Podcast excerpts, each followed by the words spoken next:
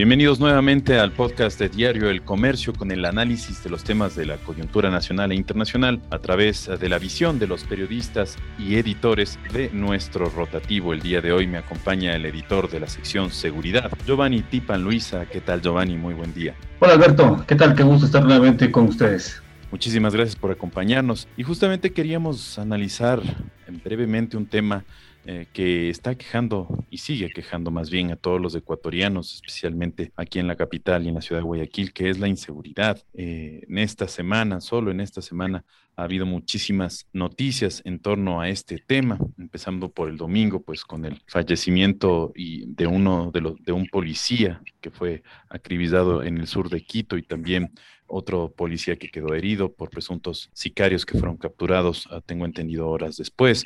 Pero tú haces un, acertado análisis el día martes de esta semana con el título La violencia criminal está imparable, urgen acciones, que en el cual no solamente haces un, recorrido breve sobre los, los hechos de violencia más ah, significativos y más dolorosos de las últimas, últimas semanas, últimas dos semanas, sino que también eh, se hace un llamado a que, a que haya una respuesta y una planificación y se ponga en marcha un plan de seguridad que pues impacte en todo esta, toda esta violencia que está viviendo el, país. Giovanni, ¿qué tal? Buen día. ¿Qué, qué es lo que está pasando en, nuestras casas? ¿Qué tal, Alberto? Eh, buenos días a todos. Esa es la pregunta. ¿Qué, ¿Qué está pasando? Y, más allá de eso, ¿qué están haciendo para que la violencia no escale más? Es la pregunta que, a diario yo planteo a los, a los investigadores, a la policía y, demás, pero no hay mayor respuesta, no hay una respuesta convincente que, que, trate de, hacernos entender qué, qué, está pasando, desde cuándo este problema se está desbordando en el, en el país. Y quiero comenzar con, con una cosa que parecía aislada y no lo es de lo que eh, ocurrió en el sur de Quito, Alberto. Eh, recordarás cuando Diario El Comercio publica un afiche eh, que aparece en el sur de Quito de una bandera mexicana, de, de, la imagen de la Virgen de Guadalupe y junto a esta imagen otra imagen de una persona armada. Y no ha sido, no, no, no es, no es aislado esto porque eh, días después aparecen, eh, se comienza a difundir videos de, un gran grupo, eh, Alberto, de un gran grupo de, jóvenes formados en una cancha en el sur de Quito, lanzando consignas. En, escenario, en el escenario aparecen varias banderas mexicanas y, hablan de la coordinación, de, del del manejo de sectores, del control de puntos específicos. Y claro, la pregunta es, ¿dónde está inteligencia? ¿Dónde está inteligencia? Porque lo primero que se plantea o que plantean las autoridades policiales es que se va a mejorar la inteligencia para frenar a la delincuencia. ¿Dónde está, en dónde está la inteligencia? ¿Qué, qué, está pasando con estos, con estos grupos? Y, había seguido, y había seguido, eh, eh, Alberto, aparecen o, dos personas son asesinadas en las afueras de Quito. Dos personas que se movilizaban en un vehículo blindado eh, aparecen asesinados por, eh, en las afueras de Quito y nadie sabe nada. Nadie, eh, nadie da mayor información. Es decir, son cosas que, que no, no, no, no son aisladas. detrás hay una, hay una actividad criminal bastante fuerte y eso las, las autoridades han reconocido, pero la pregunta es qué están haciendo. Luego yo ir un poco eh, desarrollando el, tema de, lo que está pasando en la zona costanera del país, pero lo que ocurre en Quito es muy preocupante, Alberto. Efectivamente, pues con estos hechos que tú has destacado y esa, y esa pregunta que queda y ese llamado de, de acciones urgentes, justo si es que hay una inteligencia de parte de la policía o de seguridad, pues cómo es que se siguen dando este tipo de manifestaciones abiertas eh, relacionadas con el crimen organizado y sobre todo transnacional. Eh, pero quiero también detenerme en otros hechos que eh, aquejaron a la ciudadanía o que fueron de gran importancia en el tema de seguridad. En esta semana, sobre todo el tema de las, de las cárceles, de esta irrupción que hace la policía justamente para decomisar armas, celulares y este tipo de cosas en la penitenciaría del litoral. ¿En qué, en qué estado están eh, las cárceles? Y justo eh, recordemos pues la matanza que, que, sufrió, que sufrieron muchísimos privados de la libertad en, en meses pasados. Sobre eso parece que, que no hay aún una, una respuesta contundente porque todavía hay armas de fuego, porque todavía hay, hay, hay este tipo de instrumentos que, que, pueden propinar otra, otra masacre. Sí, eh, yo, yo escribía en mis, en mis columnas que están publicadas en Diario El Comercio sobre la necesidad de que este gobierno tome eh, fuertemente, lo trate con seriedad el tema de las cárceles. Y resulta que ya lleva más de un mes y el presidente de la República no ha delegado todavía a una persona para que se haga cargo de las cárceles. En este momento quienes manejan los centros de rehabilitación son, son los mismos funcionarios que estaban con, con Lenín Moreno. El tema de las cárceles es un tema súper preocupante porque de ahí se genera todo.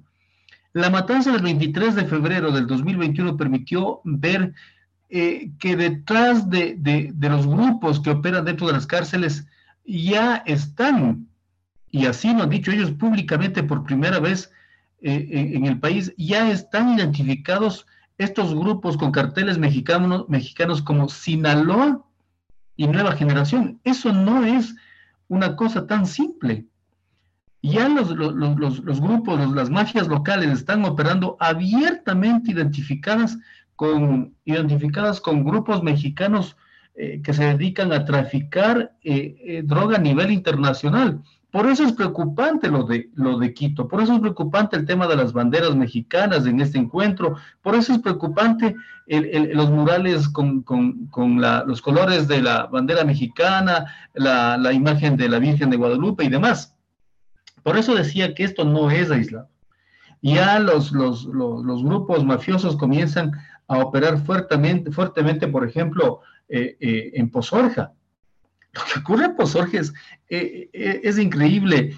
Alberto, un equipo de Diario El Comercio viajó allá y vio, por ejemplo, cómo lo... Y, ya la gente les tiene bien identificados sus grupos, pero no puede decir nada. Incluso hay motocicletas que se movilizan con la imagen de Pablo Escobar otros incluso con las banderas mexicanas. Ahí, por primera vez, eh, eh, eh, de lo que yo recuerde, ahora vemos cómo las mafias incluso con, granadas y, y, otros artefactos han hundido dos barcos pesqueros. Eso no se había visto, Alberto. Cuando hicimos un recorrido con un equipo de este diario pues, por Pozorja, encontramos una casa inmensa en medio de, toda una pobreza. Y en esa casa había una imagen de 100 dólares, había una gran piscina y demás. Y estaba custodiada por los policías. ¿De quién es esa, de quién es esa vivienda? ¿Quién, es, ¿Quién vive ahí? Eh, son algunas preguntas que, no están resueltas. Y a día seguido eh, de, este hallazgo, como les digo, ya el, el país ve cómo los, los, capos de la droga y demás, en ese, en ese eh, afán de, controlar todo el sector ese, empiezan a hundir barcos y, y unen dos, dos, barcos pesqueros. Eso es, eso es terrible. Lo que pasa en Durán, por ejemplo, en Durán ya los policías, los mismos policías, Alberto, han recomendado a los jóvenes no organizar eh, partidos de indoor fútbol. ¿Por qué? Porque en las canchas de fútbol, cuando están reunidos los chicos, es cuando empiezan a arremeter los, armados y, hay, casos de, sicariato. Los padres de familia tienen miedo de, que los, niños salgan, de que los jóvenes, de que los jóvenes salgan. En Durán están metidos grupos enteros dedicados al, sicariato, ese sicariato que se ven en, en Guayaquil, por ejemplo. ¿De dónde salen los gatilleros? De las zonas alejadas de Durán. Eso ya, está identificado. Entonces lo importante ahora es que se haga algo por parte de las autoridades policiales. Eh, a, nivel, a nivel político, el tema de la seguridad ciudadana, Alberto, y, y, a nuestros seguidores, está manejado por el Ministerio de Gobierno.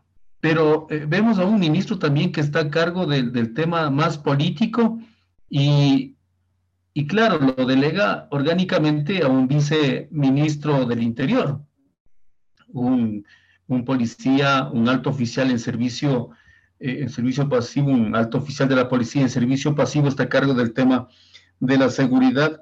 Y claro, está comenzando, sí, el gobierno está comenzando, pero si no se toman acciones, los expertos ya lo han dicho, esto se va a volver, volver un, un, asunto muy grave para el país. Se ha reunido ya el Consejo de Seguridad, esperamos que eh, conocer los, los resultados. Nuevamente hay problemas en las cárceles, no se ha solucionado el tema de las cárceles y prueba de ello es que ya hubo y hay muertos que se han reportado en este, en este gobierno. Cuatro días, cuatro días después de que este gobierno se posicionara, ya hubo un muerto en el rodeo y luego otros hechos. Ahora vemos que la policía se ha metido en buena hora. La comandante general de la policía dice que la orden del presidente de la República eh, es que el Estado se haga presente en las cárceles a buena hora. Se han encontrado fusiles en las cárceles a buena hora y esperemos que esto vaya solucionándose, Alberto. Y que hay acciones, como tú bien destacas en este momento y en tu artículo de inteligencia y de la policía, que, que tomen cartas en el asunto ante esta escalada, no solo de violencia, sino ante la plena identificación de estos grupos eh, delincuenciales que están operando en el país, al parecer sin ningún tipo de, de, control y ni ningún tipo de temor de parte de las, actividades, de las autoridades. Y otro tema también que, quiero destacar en, este, en esta breve charla que, mantenemos hoy, eh, Giovanni, es eh, las, ah, la, migración que continúa, eh, la emigración de, ecuatorianos hacia ah, México y con, la perspectiva de llegar a los Estados Unidos.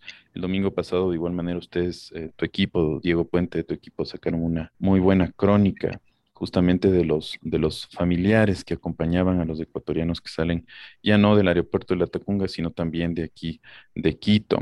Y también, pues, lo que sea, ah, lo que muchos coyoteros, estas personas que supuestamente, entre comillas, ayudan a llegar a los Estados Unidos a cambio de dinero, están, están apuntando también a los, a los venezolanos que viven aquí en el país. Otro, otra noticia que ustedes sacaron ya hace algunas semanas, muchos de los ecuatorianos que han, eh, que han quieren llegar a los Estados Unidos, sea por tierra, por México, sea por, por mar, eh, han, han, desaparecido. Un poco el tema de la migración continúa, eh, Giovanni, en medio de, la crisis económica. Sí, sí, este es otro fenómeno bastante fuerte que, que, lo hemos hecho un seguimiento de cerca en las páginas de Diario El Comercio.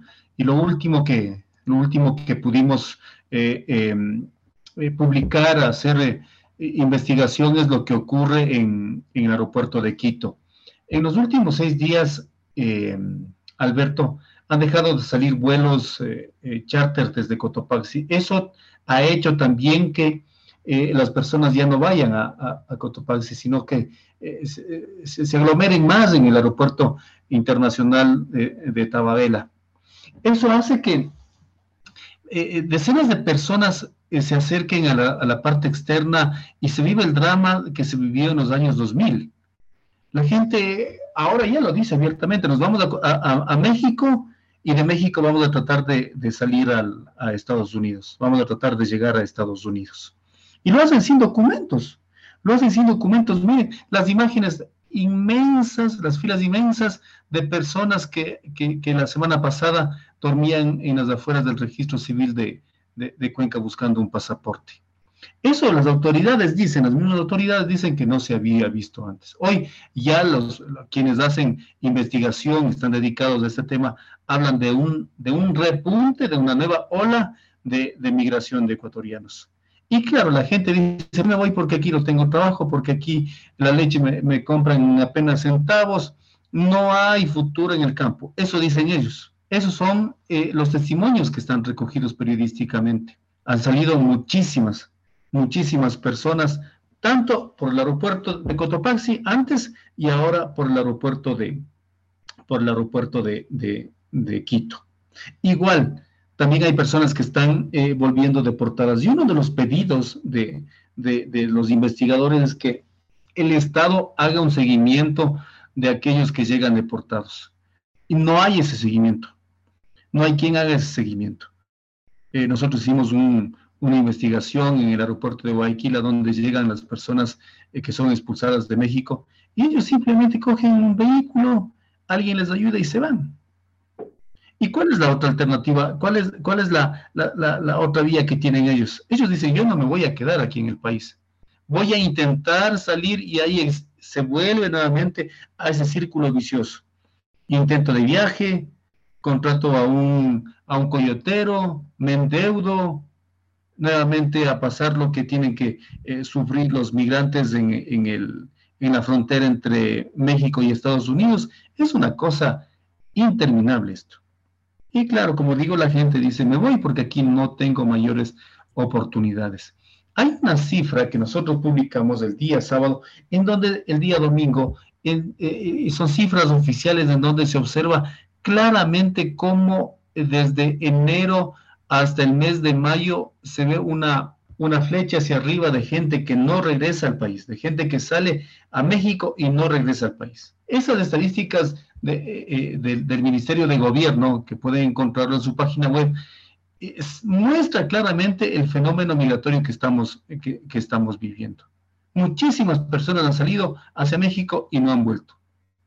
Muchos eh, estarán ahí intentando reunificarse con sus familias, intentando pasar por, por los pasos clandestinos, eh, muchos, por ejemplo, como el caso de este chico que nosotros contamos la historia de los abuelos y, a raíz de eso lograron, lograron localizarle en Ciudad Juárez.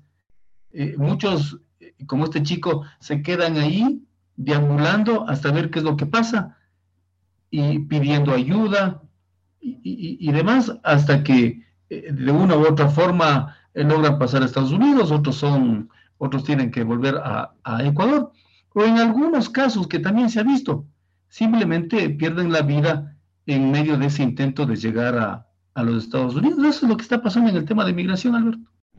doloroso, muy doloroso, pero muy destacable que ustedes estén publicando esto y, y, sobre todo el seguimiento de esas personas que lamentablemente dejan el país por la crisis económica. Bueno, felicitarte nuevamente por estas uh, dos grandes temas que ustedes están cubriendo muy eh, con mucha prolijidad. Se nos quedan todavía temitas en el en agenda, el tema del Contralor, pero bueno, tenemos de estar molestando en, siguientes oportunidades y, continuemos con este eh, con esta cobertura que es de interés, de interés tan importante para toda la ciudadanía, Giovanni. Gracias. Gracias, Alberto. Estaremos nuevamente con ustedes.